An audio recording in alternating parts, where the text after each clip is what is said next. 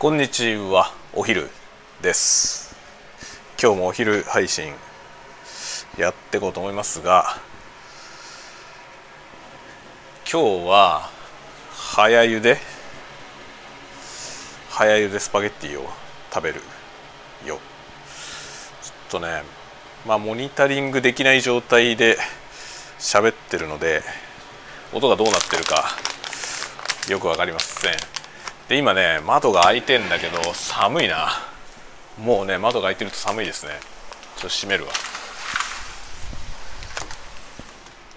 いや寒いほどになってきましたよついに。で今日はこのねやっつけスパゲティ。もうねなんか今日ミーティング三昧で朝も話しましたけど全部ね今日の予定はまあ、会議的なやつばっかりなんですよ。会議とか面談とか。そんなんばっかりなんだけど。そのね次の予定が2時からなんですよ。だから結構昼休みがね昼休み終わったら即また会議みたいな感じですね。今ちなみに1時5 1時じゃないや。12時50分55分ぐらいですね。今からこれお湯沸かすじゃない。お湯沸かしてスパゲティね。早茹でのスパゲティ3分のやつを買ったんでこれで適当に適当に終わらせますけど。適当に終わらせますけどお湯を沸かすのに時間かかるから茹でるのは3分だけどね。結構それなりにそれなりだよ。それなりにそれなりな時間がかかります。ちょっと今日はきのこときのこと野沢菜のやつママーのやつですね。ママーのこの混ぜるだけスパゲッティソース。例によって今日はゴミの日だったんでゴミ袋をセットするというね。この生活音。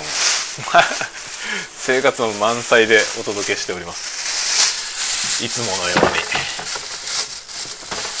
あの今朝さあれですよね。ちょっと話したけどさ音音途切れる問題の検証の作業のねやつで Zoom の H3VR が1回音切れがあったっていう話をしたんだけどやっぱりね切れてるところ何回か聞き直してみたんだけど今までのねタスカムのやつで音切れしてるのとは状況が違う気がするんだよね。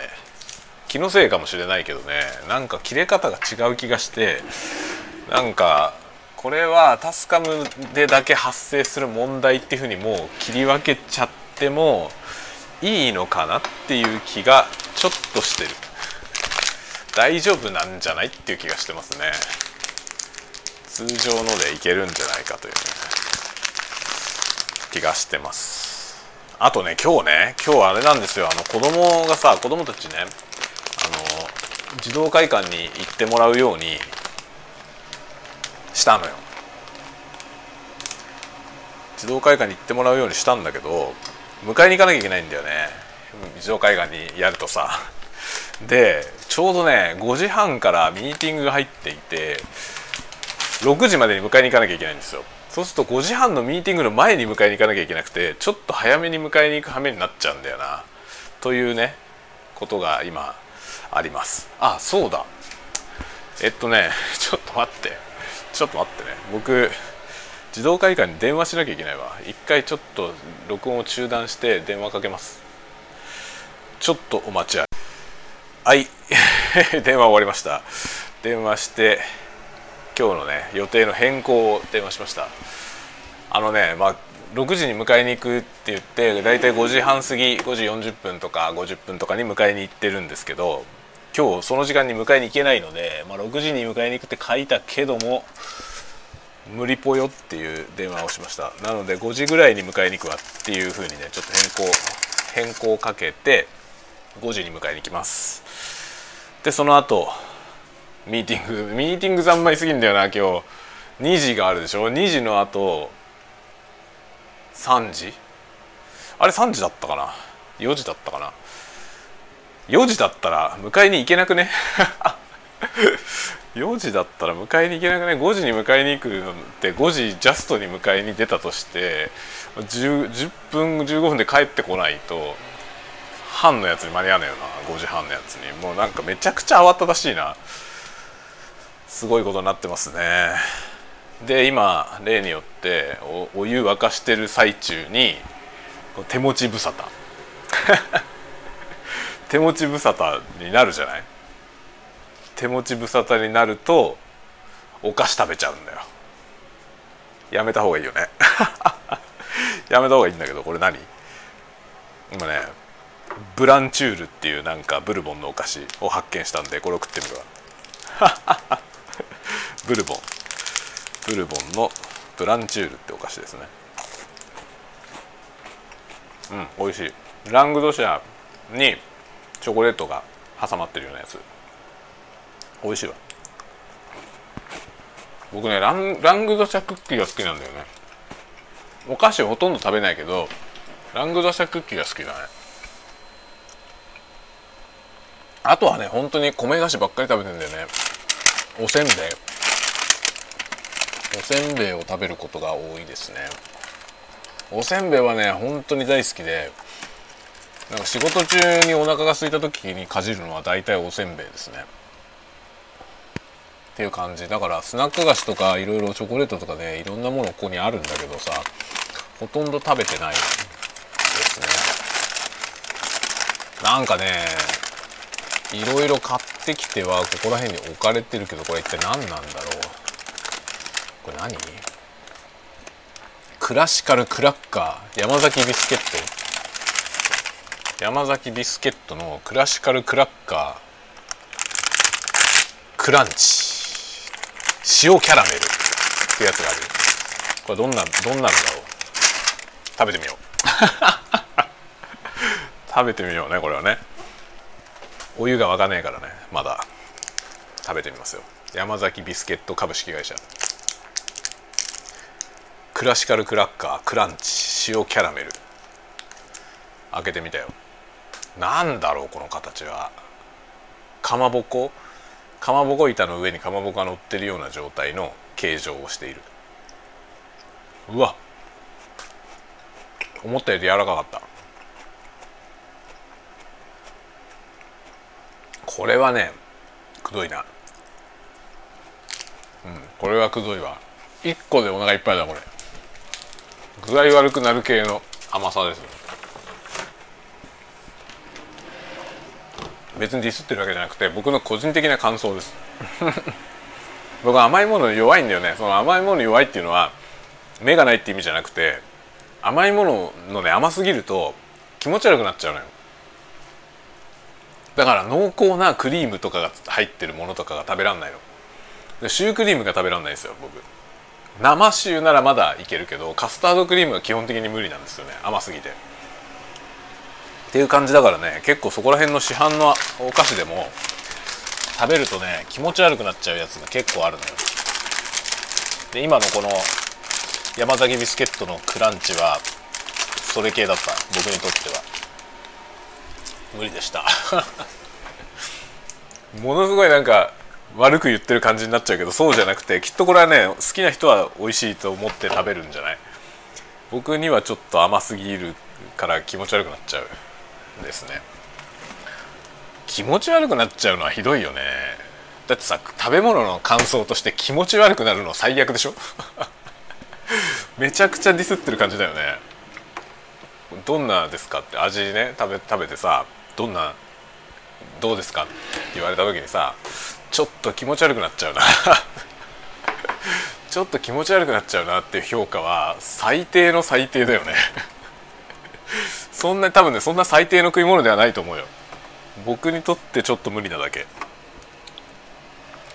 人出なしのコメントみたいになっちゃうんですよね。まあ好き嫌いなんてさでもそんなもんでしょ。個人的なもんじゃないかなり。だからねこう嗜好品のさそのレビューみたいなもの。ねネットのなんか評判みたいなものってさ正直当てにならないよね。嗜好品に関してはね。まあ、家電とかさそういうものについては多分結構役に立つと思うんだけどレビュー。結構でもさ本当に役に立つレビュー書いてくれてる人と全然役に立たないレビューの人いるよね。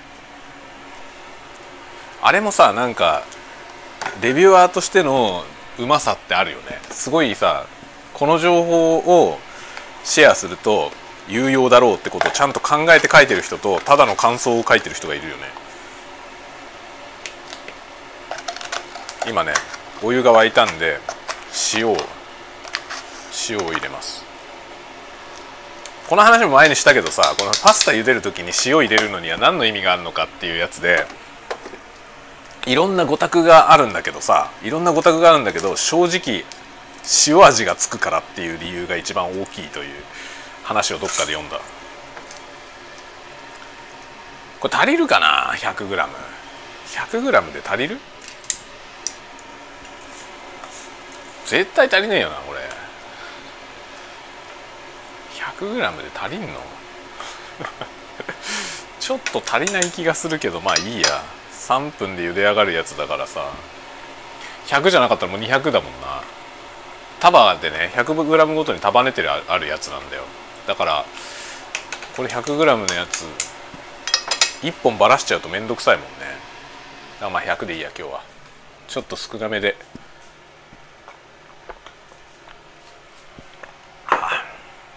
飲み物はねこのねこのシリーズ最近よく買ってんだけどこのボスのさボスってコーヒーのボスあるじゃない。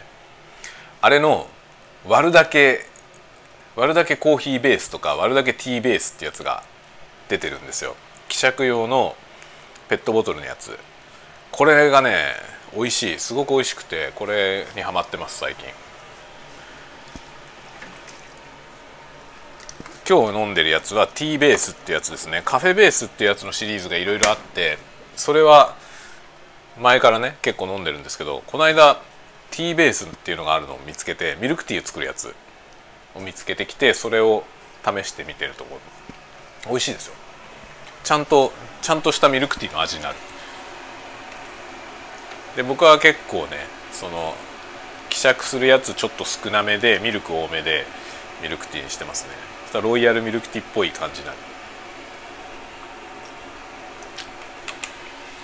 実際のさ本物のロイヤルミルクティーはさあのロイヤルかロイヤルかじゃないかの違いってミルクの多い少ないじゃないの知ってました？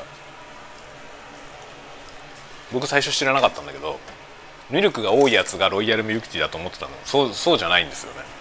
そうじゃなくてロイヤルミルクティーっていうのはあのお茶を出す時にお湯じゃなくて温めたミルクで出すのよ。そもそも。紅茶をさ抽出する時に普通お湯でこう紅茶出すじゃない？でそのお湯で出した紅茶にミルク入れたやつがミルクティーなんだけどロイヤルミルクティーはそのねお茶を出す時にすでにミルクを使うの。お湯じゃなくて。それがロイヤルミルクティーらしいです。へえって感じじゃない？へえって感じでしょ？いやまあなんかそんなこと知ってるよっていう人も多いと思うけどさ。僕最初その話聞いた時へえって感じだったんだよね。それで自分でもやってみたんだよ。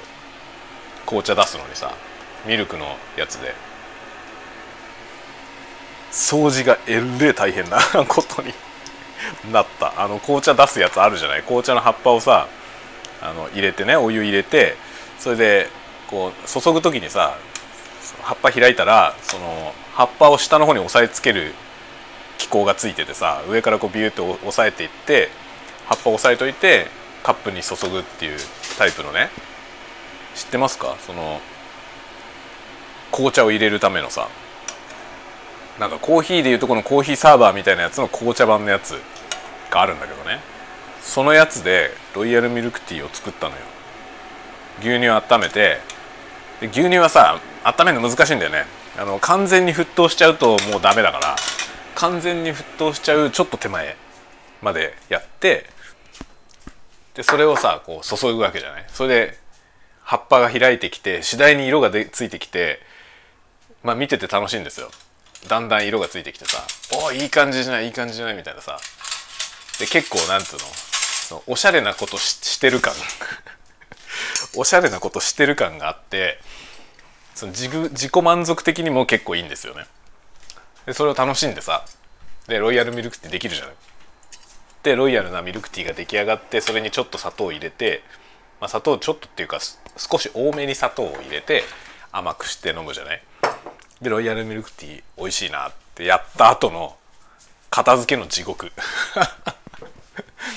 片付けの地獄ぶりがすごかった本当に。まず牛乳浸しになったその茶葉茶葉を取り出すじゃない？でそのねお湯で出してる時はさ基本的に紅茶なんてそんなに何て言うのあの固形物残んないから結構簡単にねジャバジャバジャってすすげば綺麗になるんですけど牛乳でやったらもう隅々まで牛乳のあの油分が行き渡るじゃん。それでしかも温めた牛乳を使うから温めた牛乳がその終わった後冷めるでしょ？冷めて乾くじゃん。もう最悪ですよね。めちゃくちゃ大変だったよ洗うの食洗機で洗えばまあねそんなそんな大したことはないけどそのね隅々まで行き渡ったその油分をねまあ乳脂肪分をですねかき出すのが結構大変ですね。で結構さあれそういうさ掃除するようなことあまり考えられてない形状なんだよねあの紅茶入れるやつさ。そのこう下がってくる蓋の部分とかもなんかそんな形状である必要あんのと思うぐらいさなんかあのバネみたいなねスパイラルの金属でこうエッジがね縁取られてたりするわけですよ。でその細い細い針金がこう要はスプリング状に巻いてあるんだけどそういうとこの隙間という隙間に全部牛乳がこびりつくわけよねめっちゃ大変だよなんかさこれに限らないけどさそのいわゆるおしゃれなねおしゃれな暮らしみたいなのってあるじゃない？おしゃれな暮らしの裏にはさ全然おしゃれじゃない泥臭いさメンテナンスってものが待ってるよね。エスプレッソマシンとかもそうだよね。知ってますか？エスプレッソマシン。エスプレッソマシンなんて持ってる人います？エスプレッソマシンはさ結構あのシャレシャレオツなコーヒーライフを送ってる人は割と持ってたりするんだけどあれ洗うのっていうかさ洗っていうかメンテナンスめちゃくちゃ大変だよね。もう粉がさもう隙間という隙間に全部入り込むじゃん。もうほんとさあれ無理だよ。やってられないですよ本当にエスプレッソマシンは。エスプレッソ作るんだったらねマシンじゃなくてさあの沸騰させて蒸留するようなやつあるじゃん。って何て言えばいいの？あれあれこそなんだエスプレッソメーカーだよね。いにしえのエスエスプレッソメーカー。あの金属のさブリキのポットみたいなやつ。あれでやるのが多分一番いいんだろうね。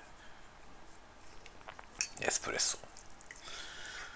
エスプレッソマシンはね本当に。かっこいいけどさ家にあると。メンテナンスがもうだるくてね結局だからバリスタとかもさ、まあ、バリスタは多分メンテナンスとかはそんなに面倒くさくないのかな結構コーヒーは飲むけどずっとハンドドリップでやってて自分で豆をひいて豆も手手動でゴリゴリひいてでペーパードリップでコーヒードリップするみたいなことをねやってんだよずっと。まあ僕はすごいさコーヒーをめちゃくちゃ量を飲むから本当はなんかエスプレッソメーカーみたいなやつとかねうちにあったら楽だろうと思うんだよね。豆だけもガーッと入れとけばさその引いて抽出するとこまで自動でやってくれる機械あるじゃん。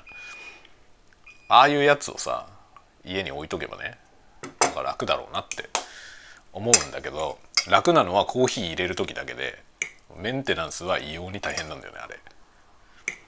そうするとハンドドリップだとさハンドドリップのやつは入れる時に手間がかかるけどまあその手間も趣味みたいなもんじゃん。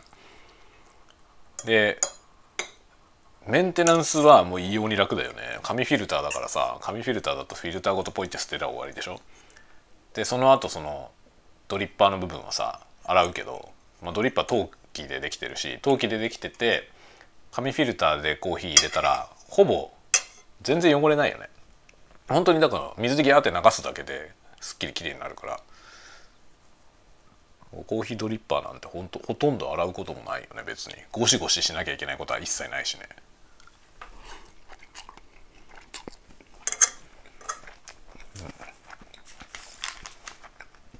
今日はねママのきのこと野沢菜にんにく醤油味ってやつを使いました。これは美味しいな。これはやみつきなら味だね。ニューって書いてあるから新しいんだろうなきっと。この手のやつもスーパーに行くといろんなの売っててさ欲しくなるよね。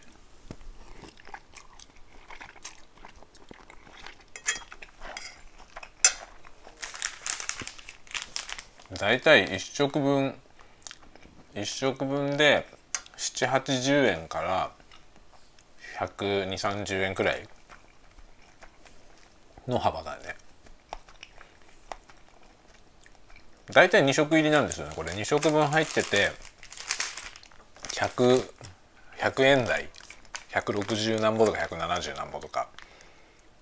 200円弱ぐらいの値段までで売ってるよね大体ね。で少し高いやつが230円とか240円くらいで売ってますね。そのぐらいの相場。だからね在宅勤務で昼ご飯こういうの食べてると全然お昼ご飯にかかるお金がねだいぶ少なくて済む。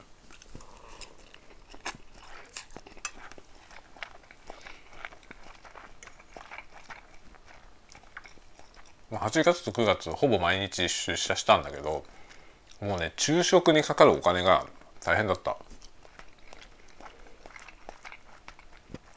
今までこんなに金かかったんだって。在宅になっちゃってからもうさお昼にお金かからないのに慣れてたからね。丸1ヶ月ぐらい会社行ったらもうなんか大変なのよ。昼食が。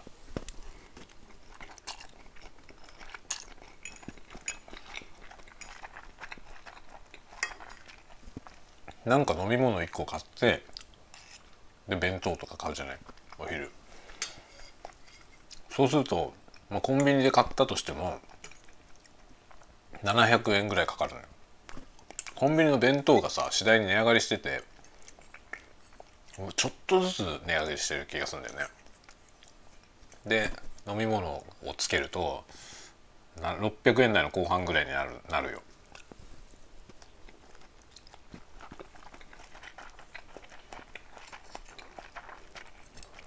とか言いながらさ昼飯にそのね6700円ぐらいの出費をねどうこう言わなきゃいけないの嫌だね。そのぐらいさ昼飯でそのくらいの金額が出てくことはさ別に普通で何もねなんかそんなところをあんまり気にしなくていい生活をしたいよね。今自分で言いながらそう思ったわ。なんでお昼ご飯の600円700円をケチってんだろう僕と思って本当はさなんか外でね外で出てる時会社に出てる時のお昼ご飯ってまあ一食1,500円ぐらいまでさあんまり気にせずに1,500円ぐらいまでだったら全然いいんじゃないぐらいの感覚で暮らしたいなと思うのよ。現実問題はもう500円玉のワンコインを超えるとちょっと気になるよね。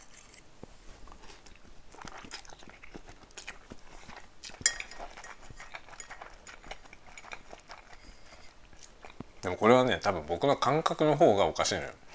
あの、まあ、僕の感覚がというよりは日本は多分そうなんだよね。あの食べ物がさ日本の食べ物って安すぎるんですよね。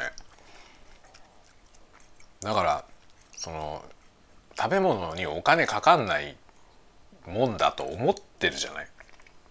わかんない。最近の人は違うかもしれないけど僕らぐらいの世代の人っていうのは多分思ってんだよね。あんまりそのお昼ご飯とかお金かかんないっていうか外食しても安いじゃない日本で。ご飯食べるのって。その安いのが普通になっちゃってるからさ。だから安い食事っていうともうファーストフードとかのさもっと安いレベルになっちゃうんだよね。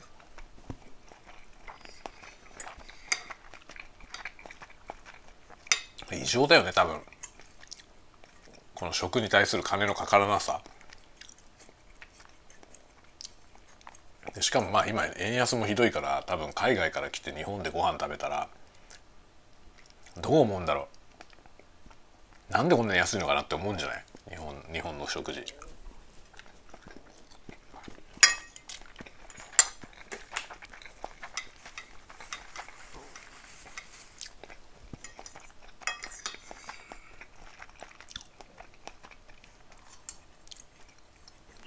今更この感覚を変えられないよね。まここでさ今なんか、まあ、物流とかいろんなものがコストがねかかるから値上げしますって言っていろんなところが値上げしてるじゃない。まあ、それはさちょっと苦しい家計にも響くし苦しい事態なんだけど特になんかこの外食産業とか食の部分に関してはさ今回なんかそこで多少なんか便乗して値上げしてその高い感覚が普通っていう風になった方がいいような気がする。家計は苦しいけどね。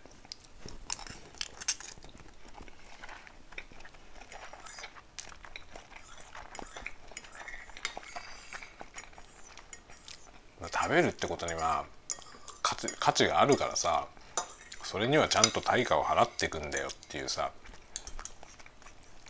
そういう常識にしていくべきだよね今までのと違うというかさ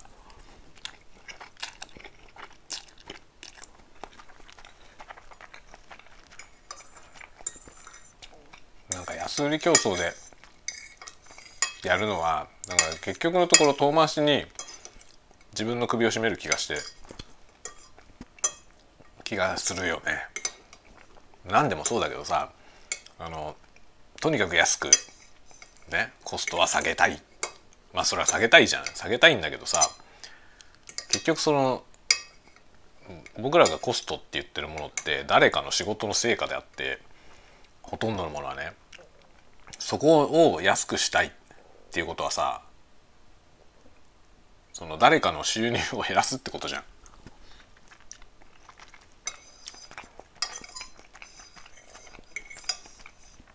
それを世の中の全般に対してやりだすと結局自分の収入も減るよね。だって自分の仕事だって誰かに対してさその誰かがそれに対してこう支払ってくれるから収入になるわけじゃない？そこをコストコストダウンって言われたらさまあ遠回りにはそういうことだよね。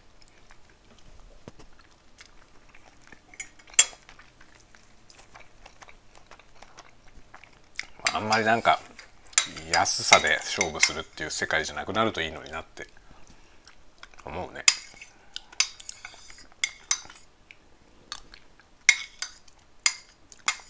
現実問題でも苦しいんだよな家計は。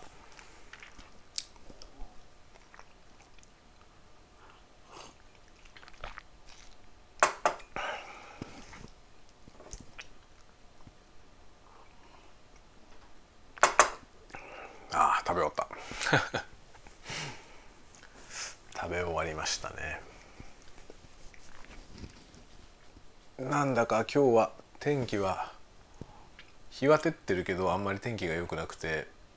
で気温はね昨日と比べたらかなり低いんじゃないかな。昨日はもうなんか車乗ってて暑いぐらいだった。でも今日は寒いですね。もう窓開けてたら肌寒いから今閉めたもんね。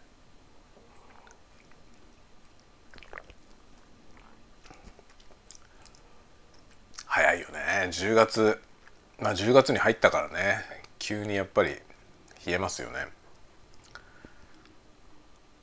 11月のどうだろうね。後半ぐらい。いやもう雪降るだろう。雪降ったらまあね寝雪になって半年冬だからね。北海道の暮らしっていうのは。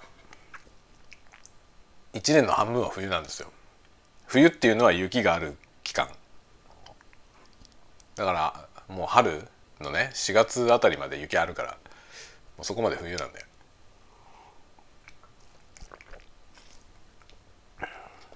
冬の後はなんかものすごい短い春があってすぐ夏。で夏の後はあったかないかったか分かんないぐらい秋がピュッてあってまた冬ですね。四季があるっては言いますけどね。まああるのは夏と冬で。間はなんか急速なグラデーション期間ですね。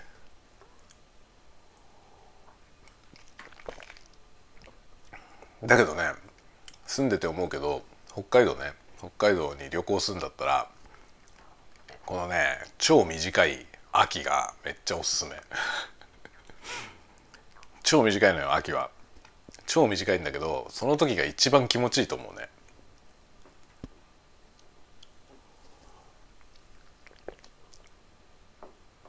まあちょっとでも秋はすぐさ肌寒いかな。春の方がいいかな。なんか重い街灯を着なくて済む季節のギリギリのところが一番いいよね。だから雪雪解けからその上着がね上着着なくても大丈夫かなぐらいの気温になってきたあたり。本当にわずかなんですよ。あそうなってきたな気持ちいいなと思ってたらもうすぐその次の週ぐらいには暑くなっちゃうから。春短いからね。そこら辺がね一番おすすめですよ。北海道来るなら。いいよ北海道は。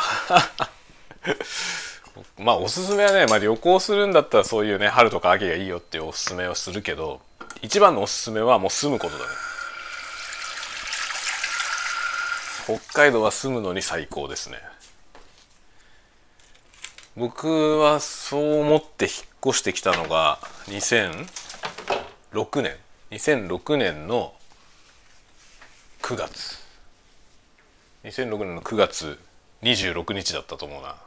に引っ越してきたんですよ。急に。急に引っ越してきたの。北海道に。まあ親戚もいなければ友達もいないですよ。身寄りも何にもないですよね。いきなりいきなり引っ越してきてで引っ越してきたのは9月ぐらいでもうね10月ぐらいにはこっちの友達ができたんだよな。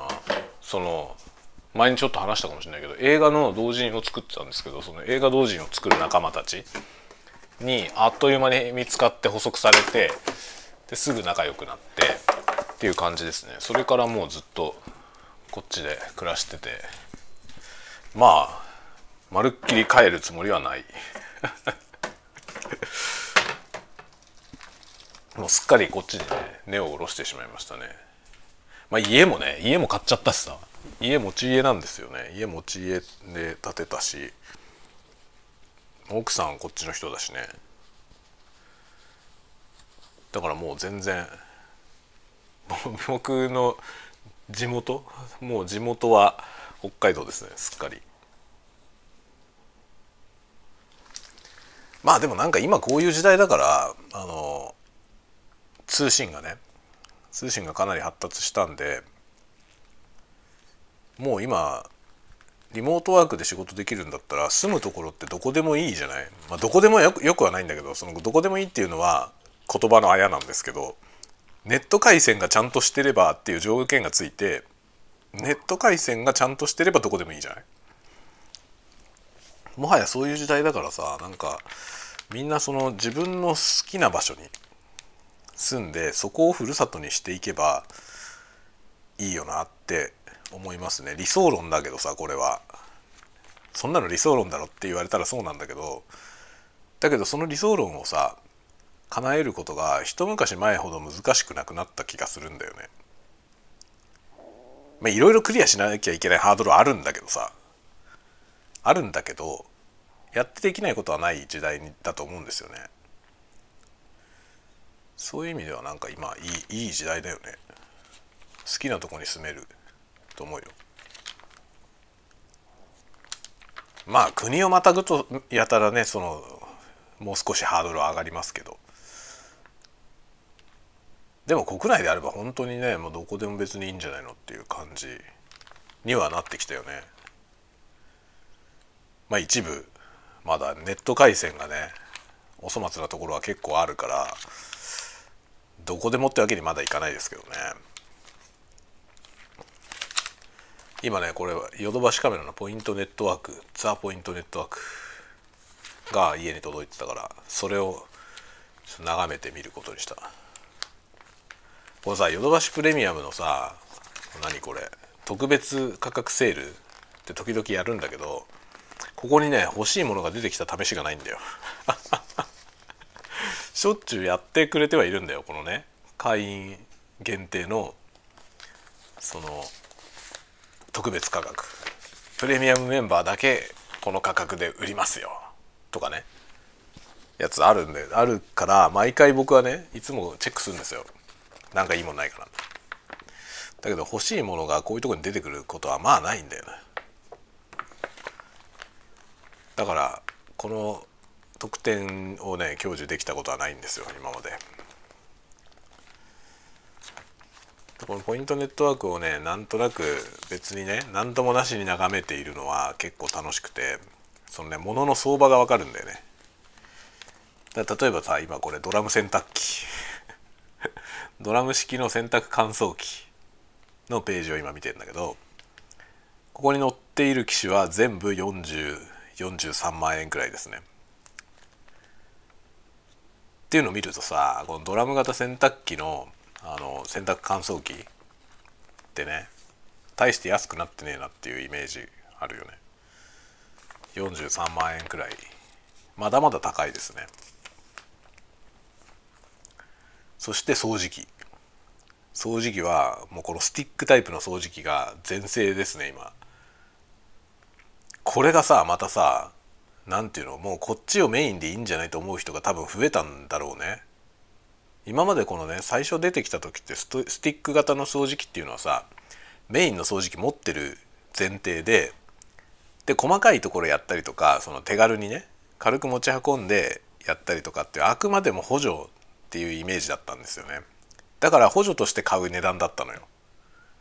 高くても5万以下っていうね。のが多かったと思うんだけど今このね僕が今見てるこの掃除機のページ見開きに、えー、4機種スティック型の掃除機が4機種載ってますけど一番安いやつで7万9,000円。高すぎるだろ。スティック型掃除機どんどん値上がりしてんですよ。これは多分ねスティック型の掃除機をメインで使う人が増えたからだと思うね。掃除機2台でこっち側はサブで使うっていうそういうんじゃないんですよねもはや。もうメインとして使うのよねみんな。っていう世界だと思いますね。ちなみに我が家もそうですけど一応ねその普通のねでかい掃除機もあるんだけどほとんど使ってませんもう。あまりにも不便で。ハンディ掃除機だけを使ってる。まあうちで使ってるやつはマキタのやつですね。マキタの掃除機はここには出てないわ。でもね前のやつエレクトロラックスのやつ使ってたんですけどエレクトロラックスのがもうダメになってバッテリーの寿命でダメになったんですよ。バッテリーがねもう本当に30秒くらいしか持たなくなってもうダメだっていうことで処分しなきゃいけないんだけどあのねバッテリー内蔵型は処分が困るね。そのバッテリーを処分できるところじゃないとあれ引き取ってくれないんですよ。だから普通のゴミに捨てらんないし粗大ゴミにも捨てらんないんだよね。でバッテリーのリサイクルのとこに出さなきゃいけないんだけどでバッテリーだけ取り外そうと思ったんだけどね。そのエレクトロラックスのやつはねハンディ型の掃除機のあの中にねバッテリーセルがバラバラの状態で散りばめてあったのよ。いやバラしてみたんですよ僕。バラしてみたらそのねバッテリーセルむき出しのセルが3本4本バラバラにあちこちに散りばめてあってで全部ケーブルでつながってたの。だからいわゆるバッテリーユニットみたいなものが1個こうシーリングされてるやつが1つね内部的につながってコネクタでつながっててみたいになってんのかと思ったらそうじゃなかったんですよ。だから交換もできないしまあ廃棄する時は本体ごと廃棄。その本体の本体ごとバッテリー扱いで廃棄なんですよ。もう二度と買わないと思った。もう廃棄が大変なんだよ。バッテリーだけ外せないっていう状態だとさ。で多分エレクトロラックスのがあんなことになってたってことは国内メーカーのやつもほとんどそうだと思う。この細いやつは。そういうふうにやらないとバッテリー入らないよねこれ。でさママキタはそういうとこもいいんですよ。バッテリーは何しろ電動工具のやつと共有だからバッテリーだけでも売ってるしバッテリーだけもちろん処分できるんですよね。外せるから。全然違うよね。本当に。だからもうマキタじゃないとダメだという結論に至りました。バッテリーがバッテリーだけ交換できるというか少なくとも取り外しができるようになってないと捨てるのが大変だよ。誰も捨てること考えてないんだよね買い物する時に。だけど捨てること考えて買わないと特に電池を内蔵しているものは簡単に捨てられないっていう問題があります。これはね多分みんなよく意識した方がいいと思いますね。で捨てるってことを考えたらあの国内の正規品しか買わない方がいいですよ。並行輸入品とかはなるべく買わない方がいいと思う。で買うんだったらちゃんとバッテリーが国内基準に準拠してるかを絶対確認しないとダメです。そうしないと国内で処分できないのよバッテリーを。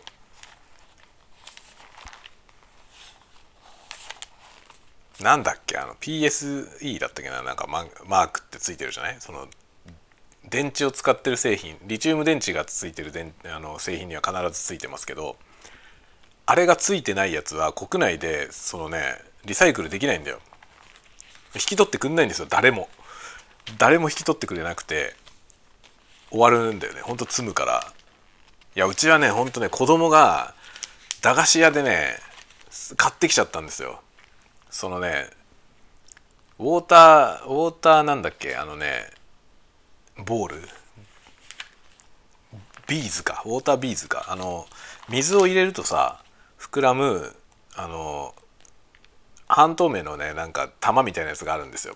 でそれを電動で発射する銃みたいなやつを買ってきちゃったのよ子供が。勝手にね。勝手に駄菓子屋でそういうの買ってきちゃったんだけどそれのバッテリーがねその国内基準に準拠してないやつなんですよ。怪しいメーカーのやつでその銃自体がね銃自体がどっかから多分ね中国から輸入されてるやつなんだけどそのインチキなんですよ。その扱ってる会社が。インチキだからインチキ品でそのね国内の基準に全然合致しないバッテリーが入ってるのよ。でそうするとそのバッテリーはもう捨てられないんですよね。もうどうすることもできないんだよ。燃えないゴミにも捨てられないしとにかくねゴミに捨てられません。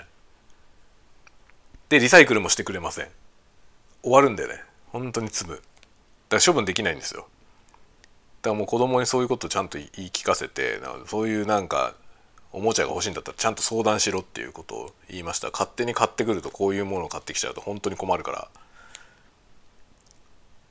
でこれはねアマゾンとかで買い物する場合も気をつけた方がいいしまあアリフレックスなんかもう最悪だよね。アリエクスプレスか。アリエクスプレス。アリエクスプレスのあれで買うとバッテリーがついてるものを買うのは本当に気をつけた方がいいよ。処分できないものが届く可能性がある。アリエクスプレス面白いけどね。面白いけどバッテリー内蔵型のものは本当にやめた方がいいですね。電池入れて使うやつは別にいいけど国内の電池入れればいいから。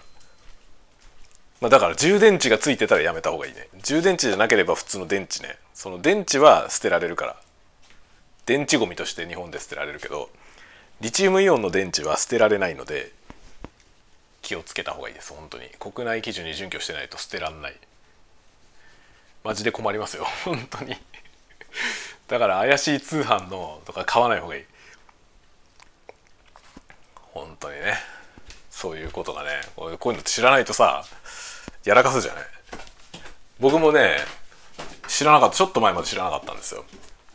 ちょっと前にノートパソコンを処分する時にどうやって処分するんだろうって調べたらそのねノートパソコン自体は処分できるけどパソコンについてるバッテリーだけはリサイクルのとこに出してくださいって言われてそれでリサイクル屋を探したら近所のホームセンターがねそのバッテリーのリサイクルやってくれるってなっててそこに持ってったんだけどその時にそのマークがついてないやつは受け取れませんって言われたのよ。